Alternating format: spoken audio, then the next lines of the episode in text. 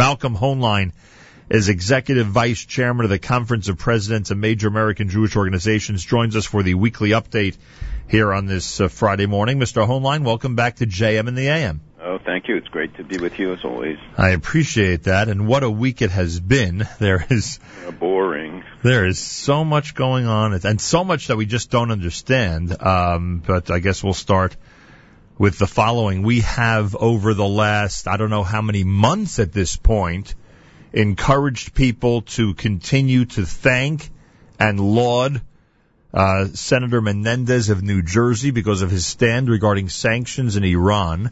It seems he took a turn on that issue this week. Could you tell us what he said, what he plans on doing, and if we should temper our thanks a bit toward the senator? No, his leadership uh, remains very significant. He's uh, taken the issue uh, of the sanctions building, the additional sanctions, I should say, and um, what what's happened this week is really misunderstood to a degree. He didn't back off support. What he did call on his fellow Democrats, in a sense, to uh, wait until the March March 23rd, 24th, whatever the deadline uh, they set. But in fact, the Senate calendar would have dictated that the issue wouldn't have come up, the bill couldn't have come up until March. And what they assured is that it would be taken up immediately. It essentially gave the White House a deadline. The White House can claim, uh, you know, get, get satisfaction for the fact that they bought this time, but it says to them now, you said you needed the time, that if this passed, it would sabotage the negotiations, and obviously the Iranians would have played that to the hilt. Um, so now the, the onus is there. You have a deadline. The Senate Banking Committee yesterday marked up the bill, so it isn't that the process is dead or, or has stopped. It will continue. Uh, the markup was passed 18 to 4, which was way beyond what the expectations were. And in fact, if you judge by that, and some of the senators who had not previously endorsed the legislation or taken a position supported the bill in the committee, the feeling is that there are now enough votes, or, or there's 66 of the 67 pretty much locked in. Now we want to hear from a few others, including some from this area, like Senator Gillibrand, Senator uh, Booker, who haven't uh, yet indicated uh, that they will support this bill when it co- if it comes up in if, when it comes up in March. Boy, did the media paint this differently than you're telling us. Well, because you know they want to show that the, as if they, it doesn't have the support. It is true that a, a, lot of pressure was. No, not not just that. They wanted to show us that there's a White House victory. That the pressure from Washington was able to get them to postpone. Well, I said to you that the White House will certainly claim satisfaction for for the postponement. Right. It, there was a lot of pressure brought to bear. I don't think that uh, anybody should be punished uh, because if you if you know the inner workings and you know what the schedule would be anyway, right. it is not such a vast change. So when Senator, would we have preferred that this thing be passed right away and the White House and the Congress work together and just agree and go to the Iranians and say, listen, here's the message that if you if you continue to stall, the, the word is that they that they are stalling on all of this. On this, they stall. Right. On their aggressiveness in the region, they never stall. So uh, um, yeah, I think that there is some uh, misrepresentation about what, what really happened. So when Senator Schumer and others, um, uh, Gillibrand and Booker were still waiting for, as you mentioned, but when Senator Schumer and others, and it's a pretty impressive list, joined as co-sponsors this week, th- this was significant. This was not jumping onto a bill that's now drifting away. This is, as you would describe, just as strong as it was earlier. The bill remains strong. Right. The the um, the, ti- the timing's a bit different that the timing is different. Uh, and again, I, I agree that the, you know if the Iranians read this in that way, then it's a bad thing because then they say that look, the White House is, has undermined the support that the that the, the Menendez who who uh, wrote the letter to to his colleagues um, isn't as supportive. He is as supportive, and if you read his statements, you see that he remains committed to passing it. And their feeling is that it will be easier now to get a veto proof majority in March by virtue of, of the steps that were taken. Right, and the numbers indicate that. All right, um, since we're talking about Washington, so true or false? true or false that President Obama has sent an army of personnel to Tel Aviv to work on ousting Benjamin Netanyahu on the 17th of March? No, I don't think that the president sent them. There are people who have gone who have worked for the president. Uh, some of whom are now working, I think, on the Clinton campaign. I haven't checked the other people. I know of one, but the the charge that's being made is uh, that that these people who work for them are going now to work for a group called I think it's called One Vote, right? Uh, which uh, has received funding from the State Department, supposedly for uh, to, to rally support for the Kerry initiative. So I have questions about whether that is a legitimate uh, allocation of taxpayers' funds uh, to work in another country to influence the public opinion. I guess it's done in many places. So uh, the, the only, and I know members of Congress are going to be looking into this. Uh, the, only, the the question is not whether who's been, who's been brave enough to announce that they're going to look into it. Oh, some members of Congress have already said that, including they, Democrats. Well, it's, yes, of course. Oh, yeah. Because okay. it's a question of the allocation of funds right. To an organization that's engaged in such partisan activity, uh, influencing uh, American policy. If, if the Knesset had allocated money to an organization in America that's working against the Kerry initiative, let's say, to influence American public opinion on it, I think that there would be an outcry and, and, and you know calls for an investigation by the Knesset as well as probably by some Americans. Right. All right. So for those for those of us who are going to be at the Shabbos table tonight, and the discussion will be the meddling of Washington in the Israeli election on a scale of one to ten. How much meddling is there?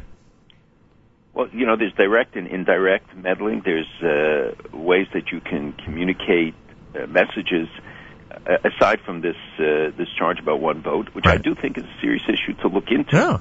Um, it, it has happened in the past, Clinton years, other years where you've had, you know, um, activities supported by European governments, by American governments, by others that I think, you know, cross traditional lines and, and even acceptable lines. Uh, do I think that the administration would like to see somebody else at the helm? Yes, I think so. I think they've made pretty clear where they stand. With, with that in mind, if there was no election in March, would Washington have been, would the White House have been as insulted with the way the Boehner invitation to Netanyahu and the acceptance of that invitation uh, came down? Would it have been as big of an issue if there was not an election coming up?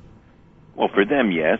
Uh, I think that the uh, look, the tensions are very clear between the administration and and uh, prime minister or president and the prime minister. It's unfortunate for both sides. This is not something that, that's good for America. It's good for Israel. It's not good for either. And it's something I told the president in our first meeting six years ago that there shouldn't be public daylight because the enemies of both countries exploit it, and it undermines. I will tell you, for Arab countries, their faith in what they can expect from America, because they do believe the myths about, you know, Jewish control, the Israel lobby, all of these things, and they say if Israel can't rely on the United States, what chance do we have? And the when we see all of the enemies that are rising in the region to America, the the um, attitude towards the United States, even on the part of some of our so-called allies in the Arab world, this is a bad message. You don't show this kind of public dispute, and one can legitimately argue that it was not handled right, and there should have been clearance. And Boehner now says that he did uh, call the White House just before. You know, if the relationship were different, none of these things would be happening. And I think it's too important. Uh, you know, I know the media loves it. I know there are people who love to get into this and to discuss it. The fact is that I think it's painful. It's it's not acceptable to have this kind of tension that makes every issue uh, a huge or that the prime minister and I, I saw a piece that that really changed my thinking on it. And essentially, it argued the moral responsibility that if the prime minister gets Mhm. an invitation like this, and how it came about, we'll learn. And the process, I think, you know, is something that the books will be written about, and, and people legitimately can question. But the the moral responsibility that if in 1939 a Jew, the head of the, a Jewish state then would have been given the opportunity to talk to the members of Congress about what was happening in Europe. Right. When you see Iran as an existential danger, do you pass up the opportunity to speak to the most powerful body in the world right. to make your case as an educational thing? With that in mind, will the speech happen?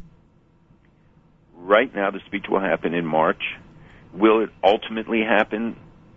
I would say 70% yes. And the Israeli media's role in all this. We know it's been happening here. We know the reaction from Washington. I asked if there was an election, would it have been as severe, etc. The Israeli media is feasting on this, right? They're they're they're calling Bibi to task for embarrassing the Israeli people in Washington. Well, most of the media there is is not pro Netanyahu, right. not pro good.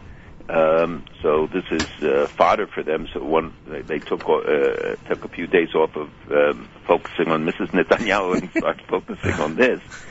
Uh, I, I'm not saying it's not a legitimate issue. I think there are legitimate questions that can be raised uh, about the process, about what happened. But the um, you know they beat them up on on everything at a time when we have the problems in the north. You have so many other issues uh, that are are prevalent um, and should be the focus of, of everybody's attention. Well, you're right. And with that in mind, I ask you, the last time you were in the Prime Minister's house, did you notice an inordinate number of empty bottles in any of the corners of the home? and that they order small bottles of water because you get a big, bigger refund on them than than on the big bottles of water. If you're, by the way, don't do it now, folks. You don't want to miss the rest of the weekly weekly update, but uh, you can Google Netanyahu bottles and you'll see the latest scandal, quote unquote, in Israel. It's America's one and only Jewish Moments in the Morning radio program heard on listeners sponsored WFMU East Orange, WMFU Mount Hope, Rockland County at 91.9 on the FM dial. Broadcasting live from the Sonia and Robert Gold studios in Jersey City, New Jersey, around the world on the web, jmnam.org. Special hello to those tuned in on the NSN app from anywhere around the world. Let's go backwards on the story, this terrible tragedy up north. And the reason I say it like that in terms of going backwards is let's start with today's news, then we'll go uh, back to the episode itself. Is there now an official ceasefire, some type of agreement between Israel and Hezbollah for quiet on the northern border? It would appear so. It would appear that the uh, there's a temporary lull. It would be more likely uh, that the uh, after the Israeli strike, the uh, Hezbollah now can claim that they retaliated, that they got their revenge with mm. the killing of the two uh, soldiers. soldiers.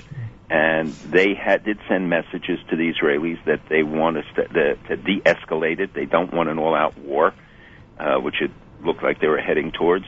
And it seems that Israel, for the time being, accepted. But Israel is on high alert in the north. There was a lot going on. You know, they started drilling in various locations to look to see if there are tunnels.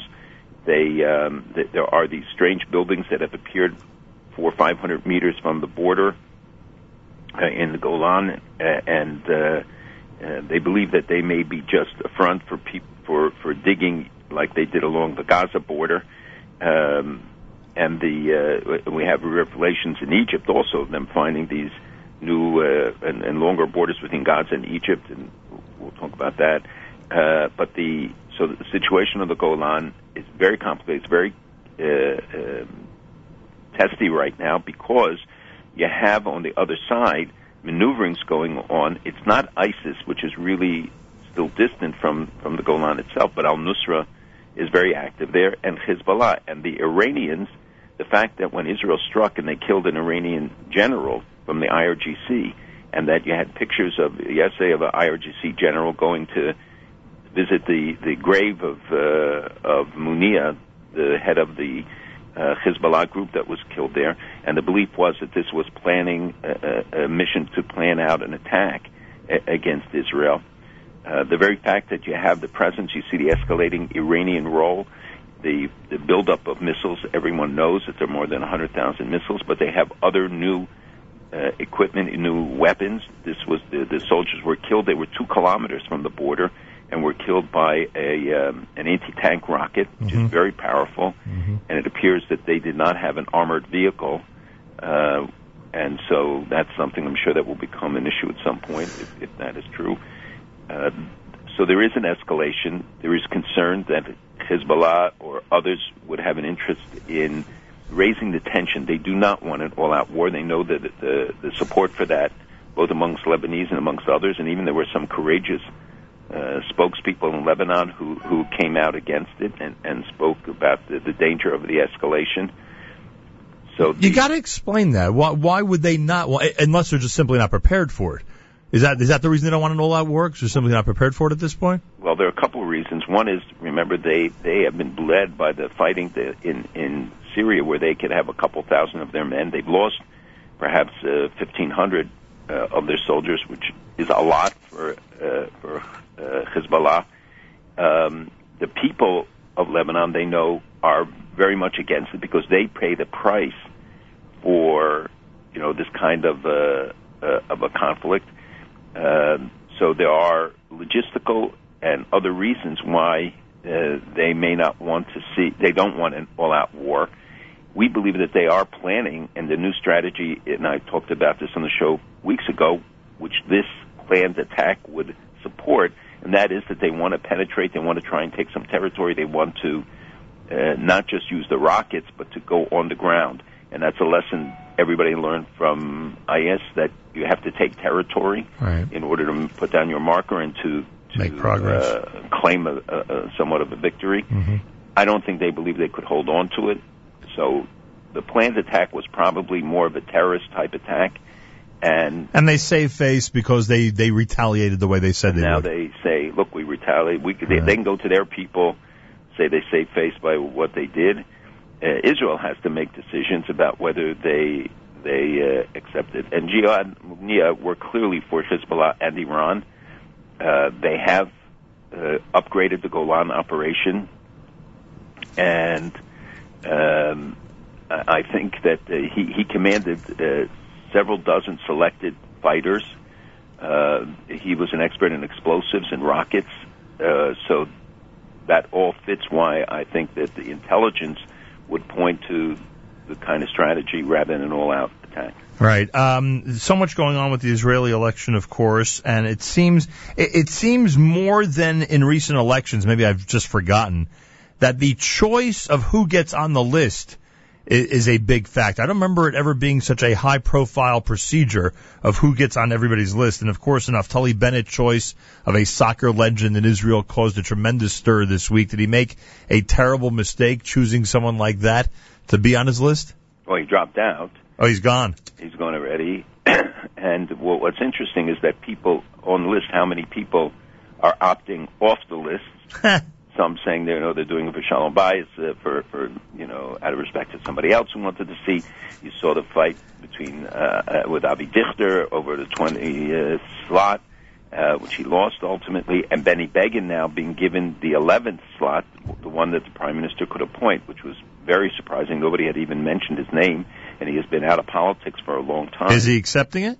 Yes. yes. Wow. Um, so the name obviously helps the the ticket, but the I don't think that you know he he himself has had a big following um, because he's been he's very Right. quiet, red, and uh, humble guy. He's Why did- politics? Why did Caroline Glick say no to the Likud list? You know, going into politics is not exactly the most attractive thing, and she has she has children to care for. She has. Uh, a, a brilliant career as a writer. I think we would have lost one of the best voices in journalism if she would have gone to Likud. I'm glad she didn't She go. could continue to write. That's I think. Yeah, but it's not this. It's not the same when you have skin in one specific game. You know what I mean? Right, and everything that she said would be seen in the Yeah. context it is now. Anyway, for those who want to, to typecast her, but uh, but also, you know, the the infighting, the question of whether you you have a safe seat. People don't want to be humiliated and be just the one above the cut. You know, Right. You get uh, 17 seats, and, you, you're number 18 or Right. They, 19. they call it Mr. Irrelevant in the NFL draft, right? that would not be nice. Not good for your reputation Uh, if you're the last guy chosen, right?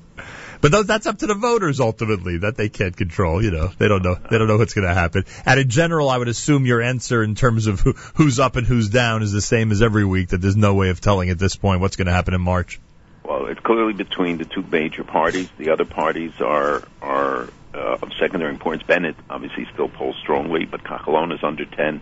Lieberman is four, I think, right now. So it's it's between them, and they're two votes apart. But remember that it's not just how many votes; it's who can put together a 61 vote majority Right. and show the president that they could do it. There'll be no other visits, right? In other words, Netanyahu might come here in March. Well, he will be in Washington in March no matter what. The question is, you know, what his speaking schedule will be. Uh, but no other candidates will be invi- no other major candidates will be invited to the White House, which has happened in the past, right? It That- won't happen now, that won't happen. especially now that this is so public. Um, that that won't happen. There was discussion of whether President Rivlin, when he was here this week, would go or would not go, but uh, you know he's nonpartisan. Is the new leader of Saudi Arabia any different from his predecessor?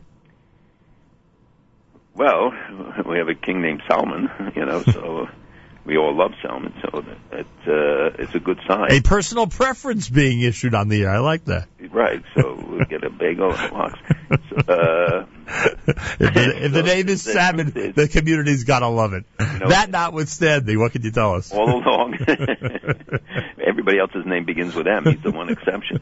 The uh, all along, you know, it has been said, and when I was in Saudi Arabia, I heard it directly that people said, you know, he has dementia, he has uh, other in- inabilities, and, and and yet he came in with all guns blazing. He's made some changes, including they say in regard to the rights of women.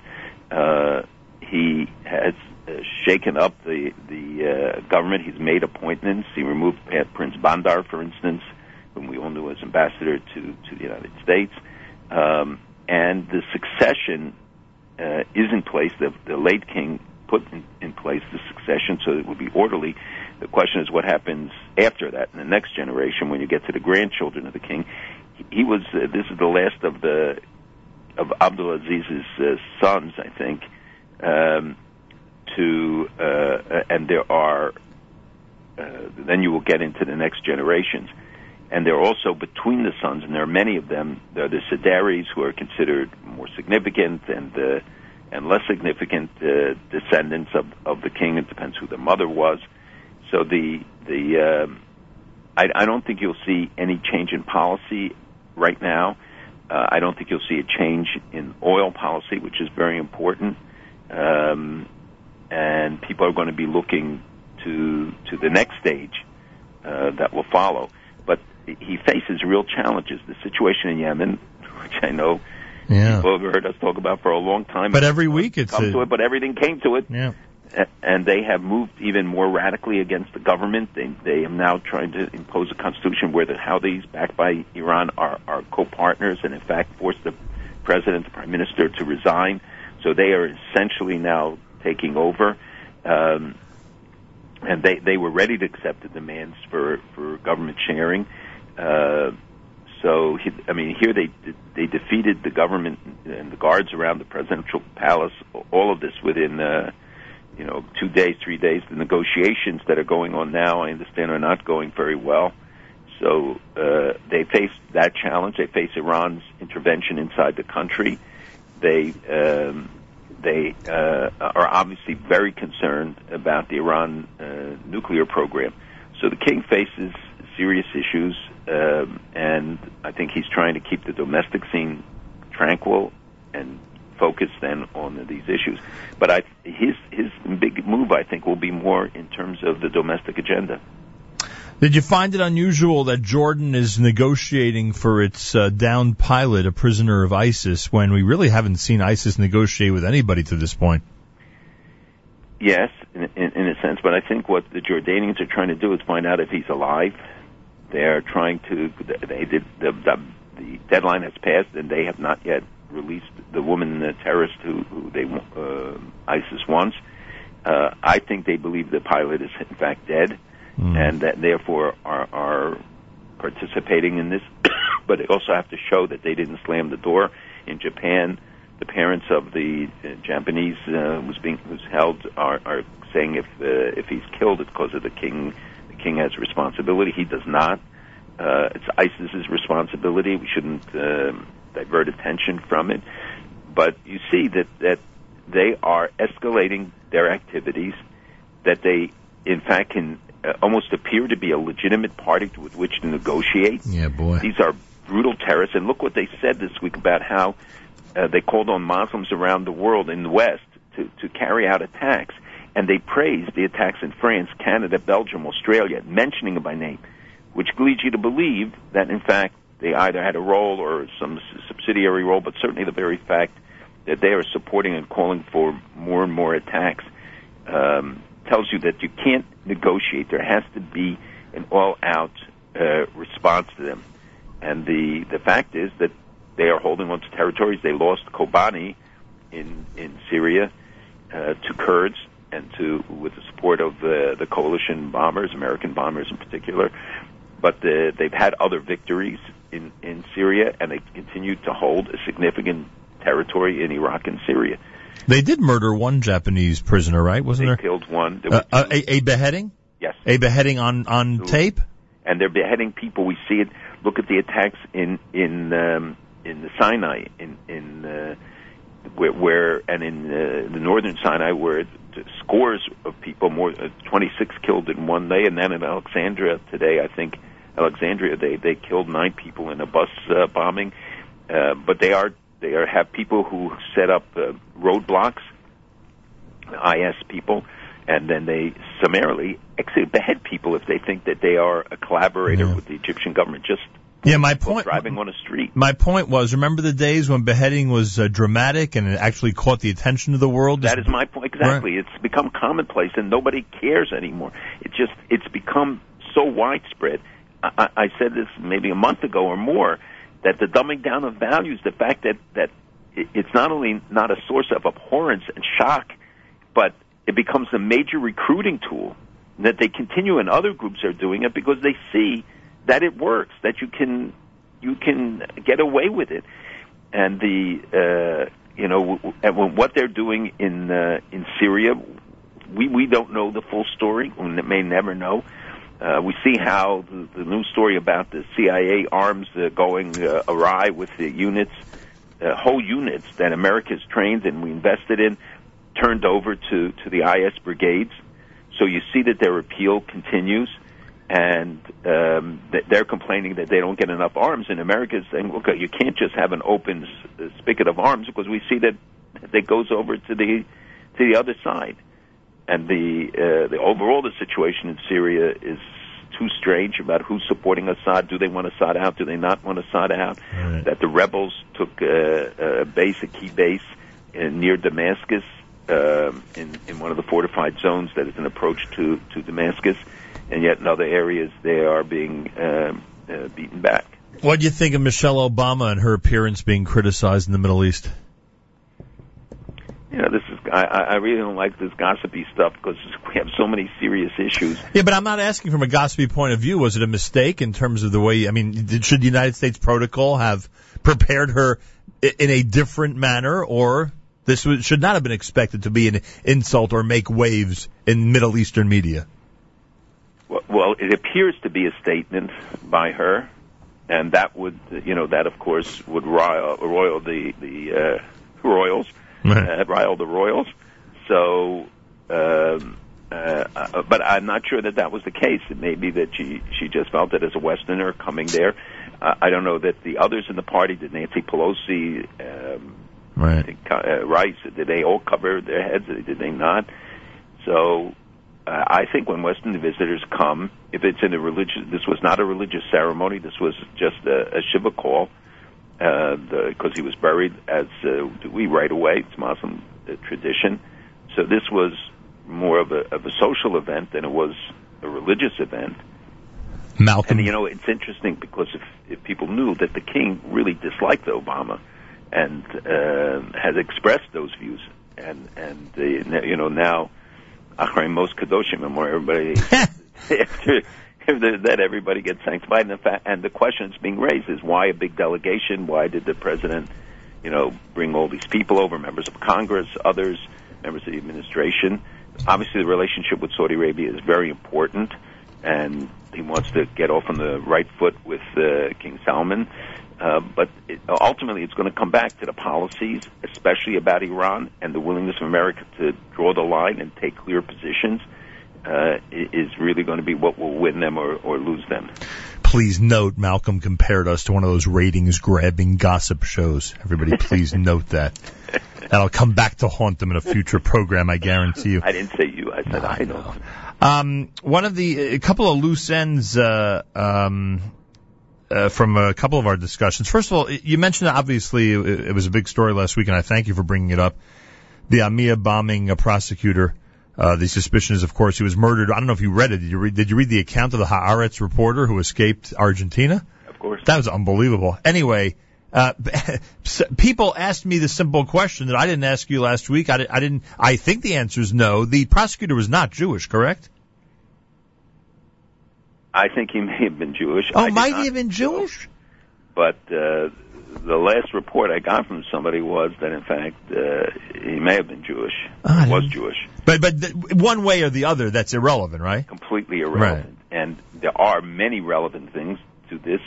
And if you you remember, I said, and I went on the air that night, and I said Nisman is not somebody, and I I met him, I hosted him here in New York, we worked with him on the case, uh, on his efforts. Um, was not somebody I think was likely to have committed su- to commit suicide, especially not on the eve, literally Right. hours before his most important testimony of his whole life to Congress on a report that he worked on for ten years. I think the the uh, um, you know the fact that the president's response was to dismantle the intelligence unit uh, rather than uh, an all-out campaign to find out who's responsible. The, she first said it was suicide, evidence of suicide. I said it wasn't, and I heard from people in Buenos Aires saying to me that uh, there was another door to the apartment. As it turns out, there was.